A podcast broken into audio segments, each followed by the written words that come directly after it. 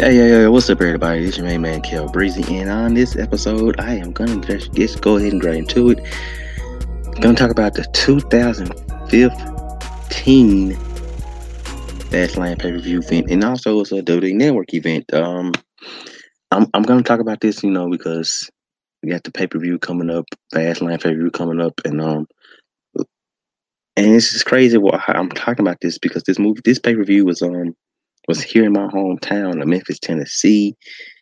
Um, in the Fed the FedEx Forum. Um, this one it, it replaced the Elimination Chamber in the February pay per view slot. Um, I have to go ahead and talk about this because I was at this pay per view event. Me and my best friend, we we um we we went to this one, and uh, oh my gosh, this is probably this was our second pay per view that we we went to, and we got to we sat on the floor Good look now, bro. We got floor seats in the floor because when you go to a WWE pay per view event, if you sit on the floor, you get a collector's chair that you get to take home with you. And I have mine to this day. Um, this is my second one. I have um also I got one from 2007 when me and him went to the Unforgiven pay per view event at the FedEx Forum. We got collector chairs. I still got both of mine with the tickets taped to the bottom of them. So, you know, I feel like the Unforgiven one maybe worth a little more money considering that they don't have that pay per view anymore. So yeah, time to get rough. I'm just might just put on eBay and see what I can get for it. You know what I mean? So whatever. But Fastlane, February 22nd, 2015, um, was 13,263 people in attendance. Um, the buyout, the buy rate, because other WWE pay per view is the numbers lower. This was like 46,000 people bought it on pay per view.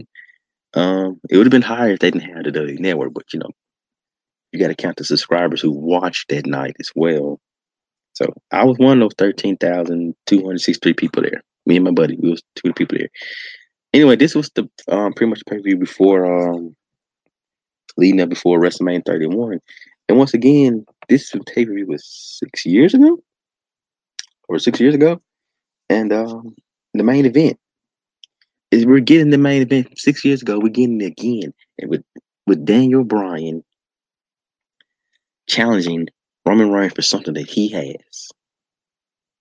This year, Roman Reigns is the Universal Champion. He's the High Chief. He's the head of the table, and Daniel Bryan challenged for the Universal Championship for a chance to go to WrestleMania to main event WrestleMania. But anyway, we I'm gonna get more into that. But uh, first up, this this was during the whole authority figure thing, you know, the whole authority and all that nonsense was really kicking off where, you know, they was going new direction with Seth Rollins, you know, upcoming youngster being the face. You know, they had a chance for Randy and Randy was wasn't holding up anymore. So they pretty much kicked him out the authority months ago. And um this was setting up for a lot of big things. You know, this was Sting making his WWE debut like at 55. He spends too much time in TNA. I mean, he was cool that he was in TNA, but I think he spent too much time there. He should have came. He made it. He made his debut in 2014 Survivor Series. I feel like he stayed in TNA too long. He spent maybe like five years too long in TNA. He five anywhere between five ten years. He stayed there too long. I think he should have left the company like maybe 2010, maybe 2009, 2010. He should have left TNA. I, I, that's what I feel. I believe this. He should have just took the deuces and came to WWE and had some great matches, especially while the Undertaker was still able to really have just good, solid working matches. Because it'd have been dope to see Sting and Undertaker, like after the Undertaker had his little his feud with Shawn Michaels. It could have. I feel Undertaker his feud Sting could have took place with Triple H instead of Triple H. But hey, it is what it is, guys. You know. We got Sting there. It wasn't the best run. You know, getting hurt, but you know, like I said, this authority thing, it's like the great value version of the corporation. You know what I mean? So the first match was the authority, you know, Big Show, Kane, and Seth Rollins, and he had the J J Security, Jamie Noble, and Joey Mercury. They took on Dolph Ziggler and Eric Rowan and Ryback because those three guys they got fired you know, they had previously got fired and got their jobs back. And of course, Authority won because they were so high on Seth Rollins being the man, and you know, Dolph Ziggler just Eric Rowan, Ryback, those three mm, potential, but not Seth Rollins' potential. So, hey,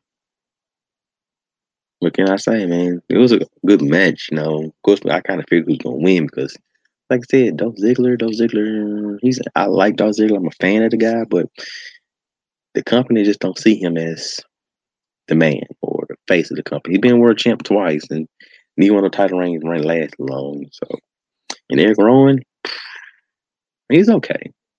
Ryback, I like Ryback, but I feel like they just pushed him too fast, and then they really didn't know what to do with him. You know. So, and I think he thought more highly of himself than he really is, in my opinion. Ryback, who's a good wrestler, he was good in the ring, entertaining. But and then he got a reputation for being too dangerous to work with. One who started that Chicago native by the name of CM Punk. Anyway, the next match, um, Goldust and Stardust. Brother versus brother. It's not the brother versus brother match that I wanted when it came these two. Seriously, I really want to see a heel Cody Rhodes take on Goldust. No, like what we got in AEW when they fought. That was the what that's what WWE fans had wanted. The Stardust character, it was okay, but it went on too long and it got stale. Just got weird. I mean, his theme was was pretty dope. I'll give it that. But for the most part, yeah, long overdue. Cody even said that he had been trying to get them to let him go back to being just Cody Rhodes, but they just kept pushing him to be Stardust and pushing him until he just 2016 he was done. He was gone from WWE. I don't blame him. Do what's best for you, Cody. All right. Anyway, the tag team title match was on was up next, where Cesaro and Tyson Kidd with Natalya took on the Usos when they had Naomi in that corner. Huh? This is kind of where Natalya kind of went finally went heel, and Tyson Kidd had a pretty good solid run finally. And Cesaro, these guys were a great technical wrestling tag team. And it just seemed like this is another part where they had put Cesaro another tag team to keep him on TV and make him relevant. The first one was with Jack Swagger, and that went nowhere. Just like when Dolph Ziggler and Jack Swagger was teaming, and they went nowhere. Just something about Jack Swagger and, and someone at that point went nowhere. You know what I mean? Jack Swagger. I mean, remember the whole real American thing with you know what I mean? It went nowhere. It started off good, but it went downhill because he got caught smoking weed, so they killed the push. But anyway, um, Cesaro and Tyson Kidd, I enjoyed this tag team. I hate that it got cut short because of um a neck injury where Tyson Kidd he could have died, or he'd have been like um Christopher Reeve to play Superman, or he you know, was paralyzed from the neck down. But man, thank God whoever he prayed to that that's not the case. He can wrestle. They won't clear him to wrestle, which may be for the best, but he still gets in the ring and work with other talent and stuff. But oh man, this was a great tag team match because I'm a Usos fan. This is before they went whole day one ish. This they're still doing the face paint, paint homage to their relative um Umaga. Do the whole tribal dance and stuff. Yeah, but um, hey, my boy Cesaro and Tyson Kidd came out to win, getting the tag titles. This was Tyson Kidd's second tag title run because he had it with the um, Hart Foundation, Hart Dynasty with um Davey Boy Smith Jr. But then, you know, this was a great tag team, man. This is all over the place, and I was glad to see, you know, the Usos finally getting their up and coming in the tag team divisions. It had been so long; they had been doing these for five years by now and they really wasn't getting much acclaim attention in the tag team division.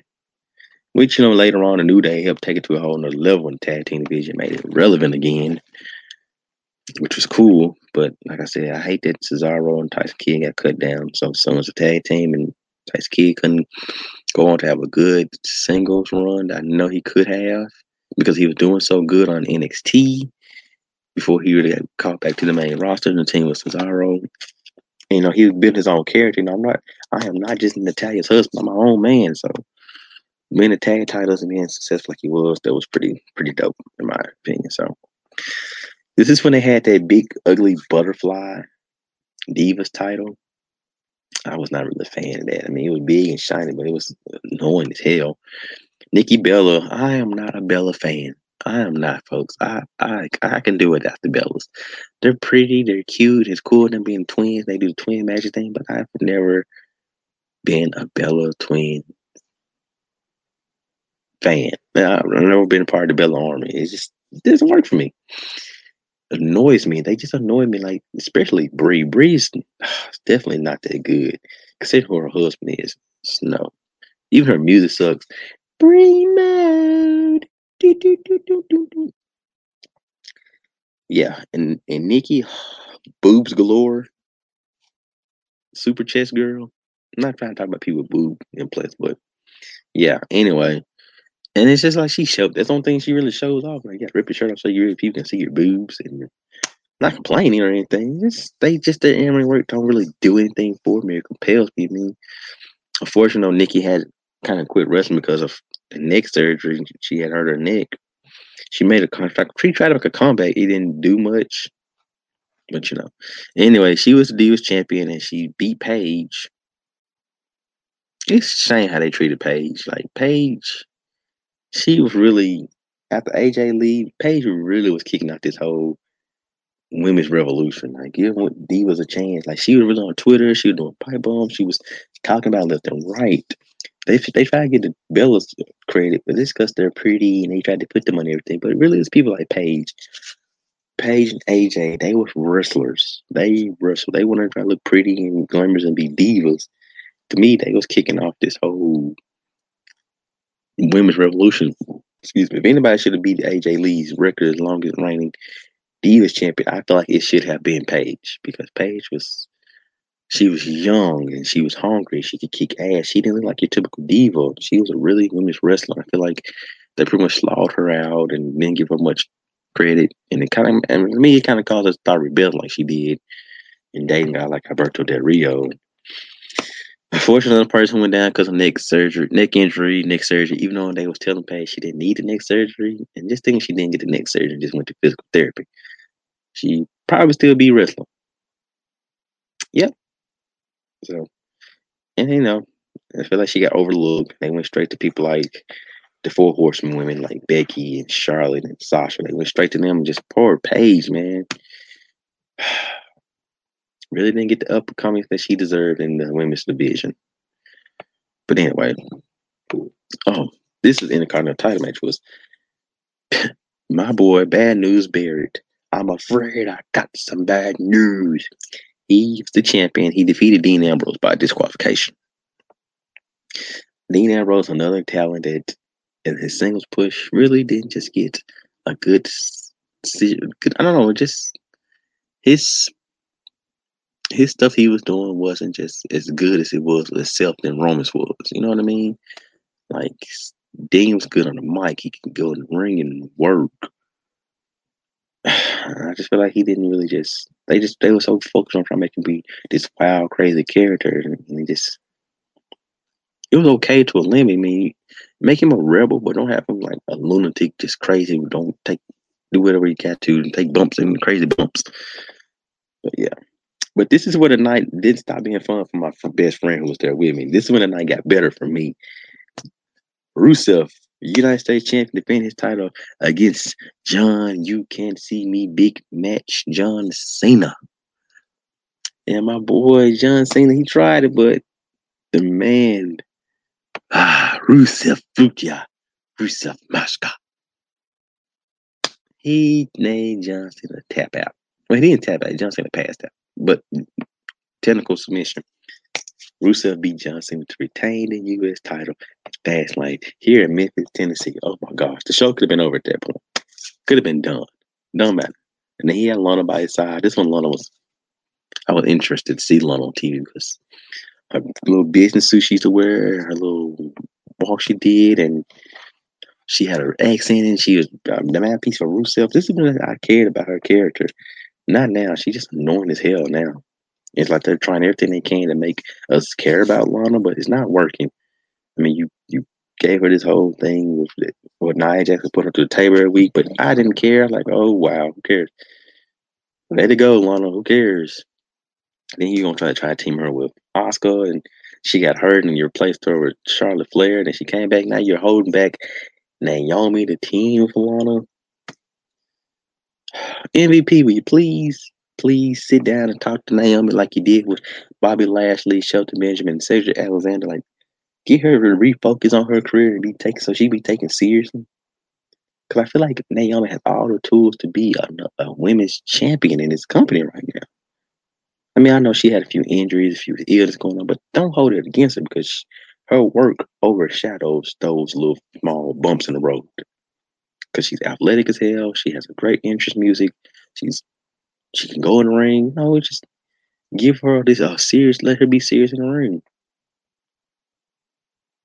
Feel the glow. It's cool, but it's time for her to turn it up and get serious. Sometimes you gotta go heel to be taken serious. When she was in team bad with um, Tamina and Sasha, it's like, okay, this is a different side of her. This is cool. I'm feeling it. I, I feel like if with the right person working with her, being a heel can work for her. She ain't got to talk much. She can talk trash in the ring and show her athleticism. You see how it's working for Cedric and, and Shelton and especially Bobby. So I feel like, man, it's it's time to just Lana needs to go away far wrestling. Let her be a manager for somebody, or just go ahead and let her lead the company. She got fans, but let her go to AEW and see what happens. Be a manager and see how they, so she can see how, what her husband's really doing. Yeah. Mm. But anyway, so but like I said, Rusev got the win. Rusev got the win. John Cena can't see him. I even got a picture of my friend looking sick, looking pissed off and I'm smiling because I'm so happy that John Cena won, and it hurt the little Cenation fans. Another one of my John Cena favorite matches. Pretty much all my most of my John Cena favorite matches of his is him losing. My favorite John Cena match is Brock Lesnar and him SummerSlam 2014. That's where Suplex City was born, by. But anyway, let's get into this main event. The main event we're pretty much we're getting for this year's Fast Lane. We got six years ago. Like I said, Daniel Bryan challenged Roman Reigns for something that Roman Reigns has.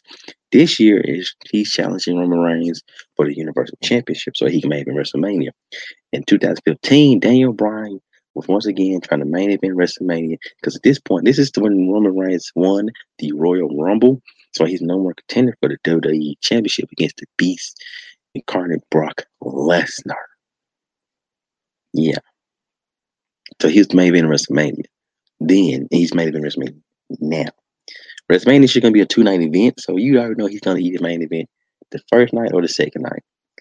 With how they're pushing Roman and him in his table, he might he might main event the second night. They might save that match for the second night to close WrestleMania all the way out. Like the first night gonna close night one, but we still got second night. So I feel like they're gonna probably make that the second match to close it out with Roman Reigns.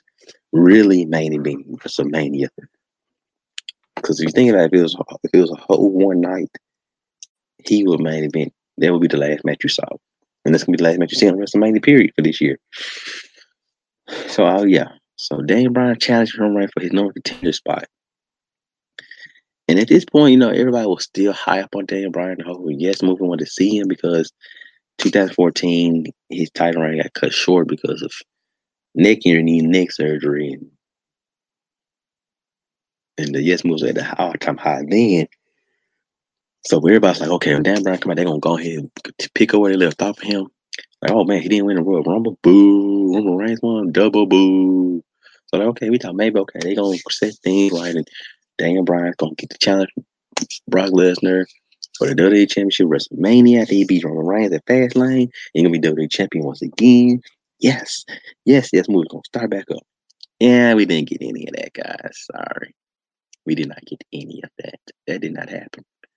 What happened was we just got a good match. Daniel Bryan went out there, you know, did his thing like he always does and have a good match. And he helped Roman Reigns look good in this match like I said, they was I the guys that shit. I can say I've always liked them from their debut to Survivor Series 2012 when they their time with the Shield, and when they split up, I was rooting for these guys because these guys really knew how to work. They were true workhorses in WWE at the time.